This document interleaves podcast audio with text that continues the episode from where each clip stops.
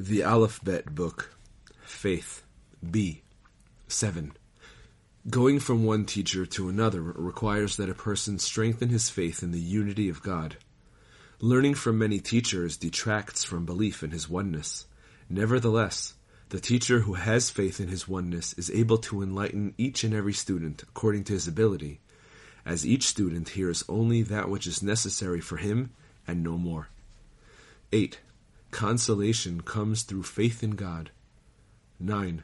Flies multiply in the world because there is a lack of faith. 10. A person who is careful not to transgress the prohibition against coveting will be saved from anger and haughtiness, and from the lack of faith that results from those two evil traits. 11. Because the Jews do not make his godliness known to the people of the world, they are lured by the nations into following foreign ideologies.